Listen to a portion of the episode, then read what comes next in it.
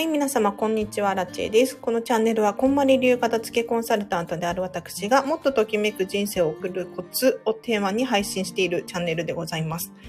ということで、こんな夜中に、失礼いたします。今日はですね、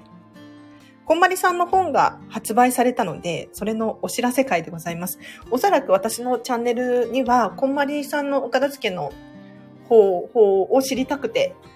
聞きに来てくださってる方も多くいらっしゃると思いますので、こんまりさん情報、近藤まりえさん情報もちょこちょこ入れていきたいなと思うんですけれど、先日、えっと、9日にですね、こんまりさんの、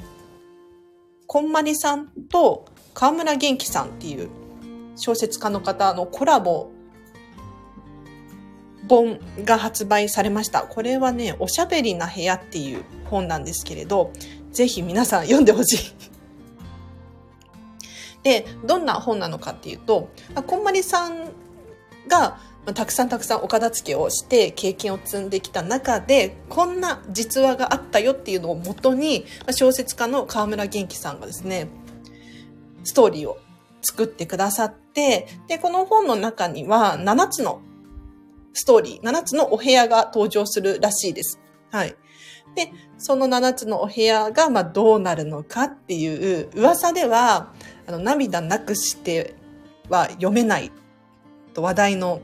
本ですので、ぜひね、読んでほしいなと思います。というのも、ちょっと私失敗して、あ、ミスったなって思うのが 夜中だから言うんだけれど、あの、7日に発売、あ、違う、9日に発売されたんですよ。この、昨日か。このこんまりさんのおしゃべりな部屋。私ね、楽天で予約したつもりだったんですよね。それがなんか予約されてなくって、なんか届かないなとかって思って調べてみたら、全然普通に予約してなかったっていう、いや、おかしい、おかしい予約したつもりだったんですけどね、本当に慌てて買いましたよ。だから明日か、まあ明後日には届くんじゃなかろうかと思いますが、えっと、こんまり界隈でこの本を読んだよっていう方がもうね、ちらほらいらっしゃって、感想はね、もう本当に泣ける らしいです。はい。泣けるし、なんかもう、外では読まない方がいい。と話題です。なので、ぜひお家でこっそり読むとか、なんか泣きたい時に読むとか、するといいんじゃなかろうかと思いますね。あ、こんばんは、まいまいさん、本届きましたか？っていうことなんですけれど、実はね、私のミスで本をあの予約し忘れてたっていう。いやもうなんかすっごい楽しみにしててもう楽天でね楽天で予約したと思ったんですよ。でもなんか予約されてなくってなんか今日届くかなと思ったら届かないで改めてこう履歴見てみたら全然 ミスった。もうみんな読んでるのに悔しいよ私は。はいぜひあのこんまりさんのおしゃべりな部屋ですね。そう、カートに入れなきゃ、もう、もう、もう買いましたよ、さすがに。もう買いました。で、このおしゃべりな部屋何が書かれているのかっていうと、まあ、さっきちょっとちらっと言ったんですけれど、実話をもとにした物語が全部で7つ、7部屋紹介されているので、お片付けが終わるとこんな風に人生が変わるんだなっていうのを小説を通して理解することができる。こんまり界隈では、この本はもうベストセラーだとか 間違いないとか言ってる人もいるので、おすすめです。イラストも可愛いんですよ、これが。すごく。こんまりさんのイラストだったりとか。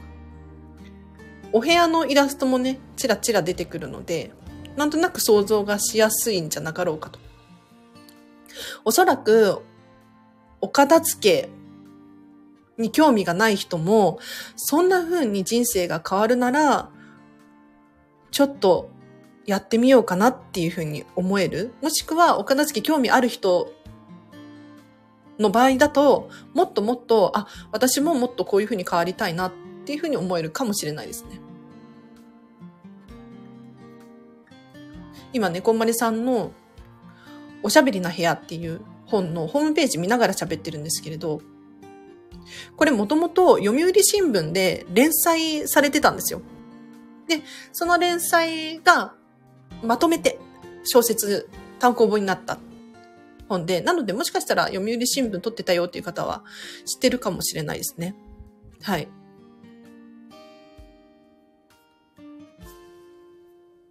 めちゃめちゃ気になります。そう、なんか新聞読んでるよっていう人もいて、私もなんか読みたいけど、そんな新聞取るほどでもないなとか思ってたんですけれど、単行本になったのでね、嬉しく思います。例えば、えっ、ー、と、この主人公が本の中に登場する主人公、みこちゃんっていうらしいです。みこちゃんは岡田付けのお仕事をしていると。はい。で、その仕事をする中でいろんなお客様がいる。で、そのお客様のお部屋にまつわる物語7つ。おしゃべりな部屋っていうね、可愛らしい本ですよね。ちなみにあの、こんまりさんの本って全部水色なんですよ。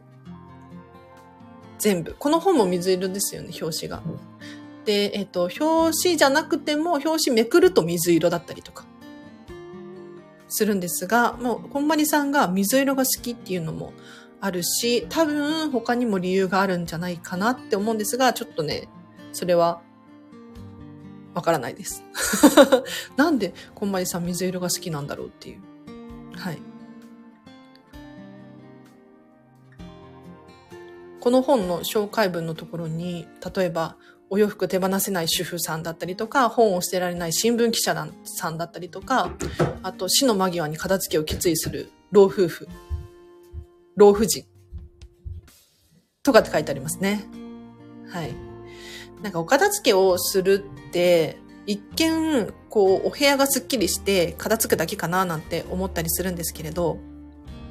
そうじゃないんですよね。お片付けが終わら、終わることによって気づきがあったりとか、人生が開けたりとか、行動力につながったりとか、いろんな影響があるので、ぜひね、この本を通して、あ、私にもこんな影響があるかもっていうのを感じてほしいなと思います。はい。いや、本当にこれはわかりますよね。あの、こんまり流片付けコンサルタントの同士の話を聞いていても、やっぱりね、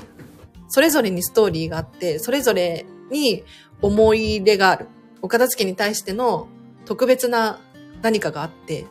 例えば私の場合は、本当にもやもやしてたんですよね、人生に。お片付けに困ってたわけじゃないんですよ。当時シェアハウス転々としてたので、別にそんなに物が多かったわけじゃないし、まあ、なんとなく片付けができてて、で、共有エリアがあるので、すっきりしてるじゃないですか。だから別に、お片付けに興味があったわけじゃないんだけれど、私の場合は、とにかく好きっていうものがわからない。何がしたくて、今後どう生きていけばいいのかっていう この道で合ってるのかなっていうモヤモヤがすごくあったんですけれど、お片付けをした結果、自分ってこんなものが好きなんだ、あんなものがやりたいんだっていうのが見えてくるんですよね。で、見えてきて、私もお片付けを伝える立場になりたいと思い、この仕事をしております。はい。夜中に突然ライブ配信始めましたが、こんまりさんの、近藤まりさんの本が新たに発売されたので、それのお知らせ会でございます。ゴリゴリの宣伝です。私、河村元気さんを知らなかったんですけれど、結構すごい人ですよね。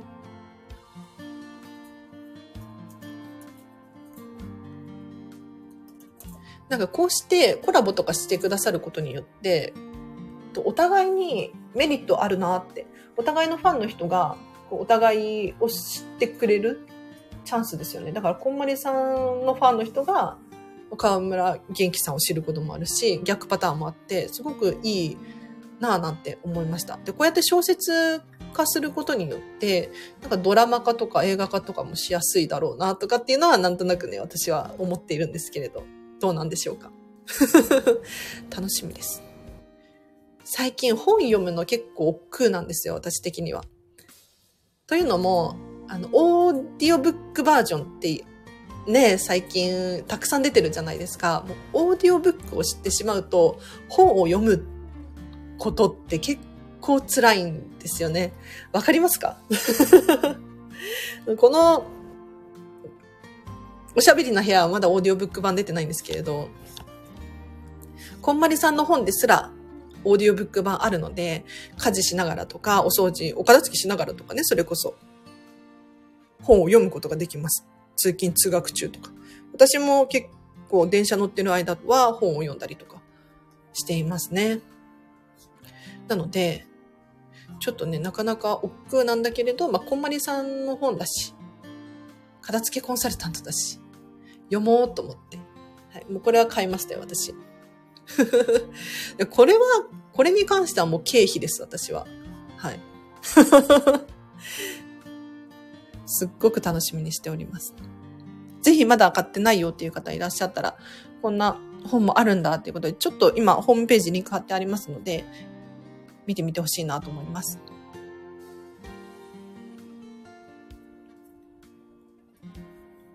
こんまりさんのね、本いいですよね。あの、結局、一番いいなって思うのは、一番最初の人生がときめく片付けの魔法だなっていうのは本当に思います。で、あの本って一番最初のこまりさんの人生がときめく片付けの魔法って世界で1300万部発行されてるんですよ。で、それに加えておそらく電子書籍版だったりとか、オーディオブック版だったりとか、あとは何リサイクルショップで売られてたりとか、あると思うので、もっともっとたくさんの人の手に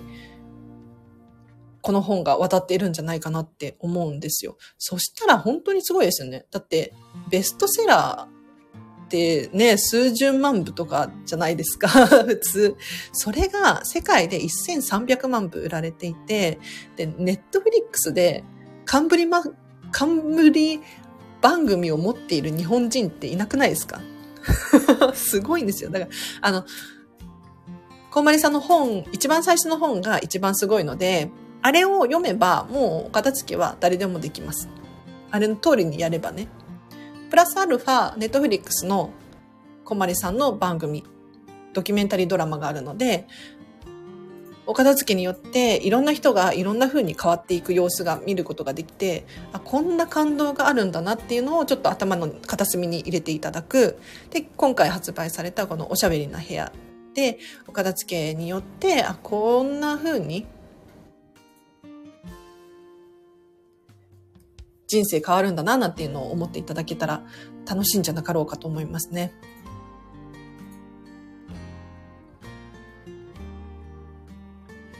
片付け、そして物との記憶にまつわる共作小説。面白そうですね。主人公のみこちゃん。かわいいですね。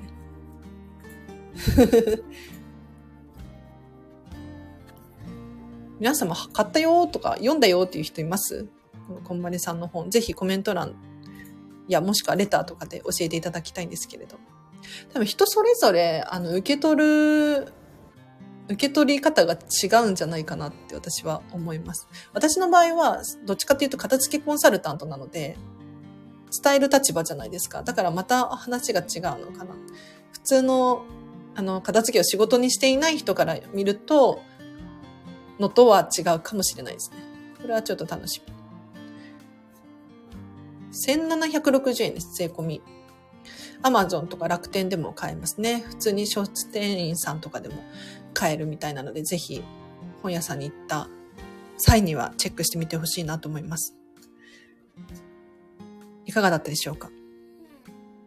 今日はこの辺りで終わりにしましょうか。ね。最近スタイフ夜中に撮ることが多くなっちゃって、ちょっと、午前中片付けのレッスン、オンラインレッスン入ってたりとか、普通に予定が入ってたりとかして、で、飲食店の仕事もやりつつなので、バタバタですね。でも深夜は深夜で、深夜ラジオ的な、こまりさんも深夜ラジオ大好きなんですよ。もう深夜にずっとラジオを聞いてとかっていう話をよくされているので、うん。結構自分が喋るのも好きだし、あラジオっ的にね、ラジオ感覚で喋るのも好きだし、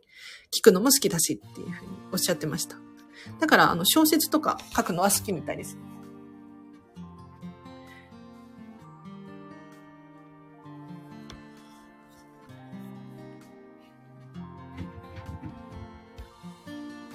はい。ということで、雑談も、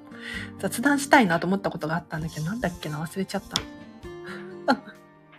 ちなみにあ、全然関係ない話してもいいですか？あの、今日髪の毛切ってきたんですよ。はい。ブリーチしてきました。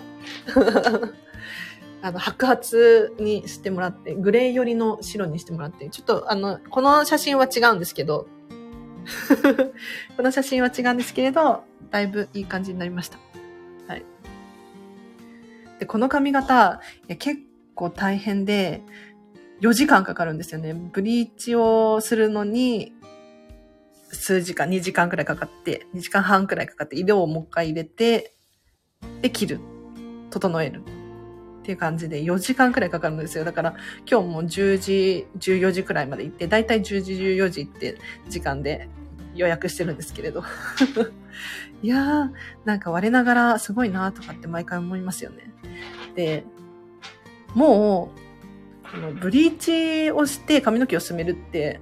ある意味、もう執着なんですよ。執着だったり、こだわりっていうのかな？信念みたいな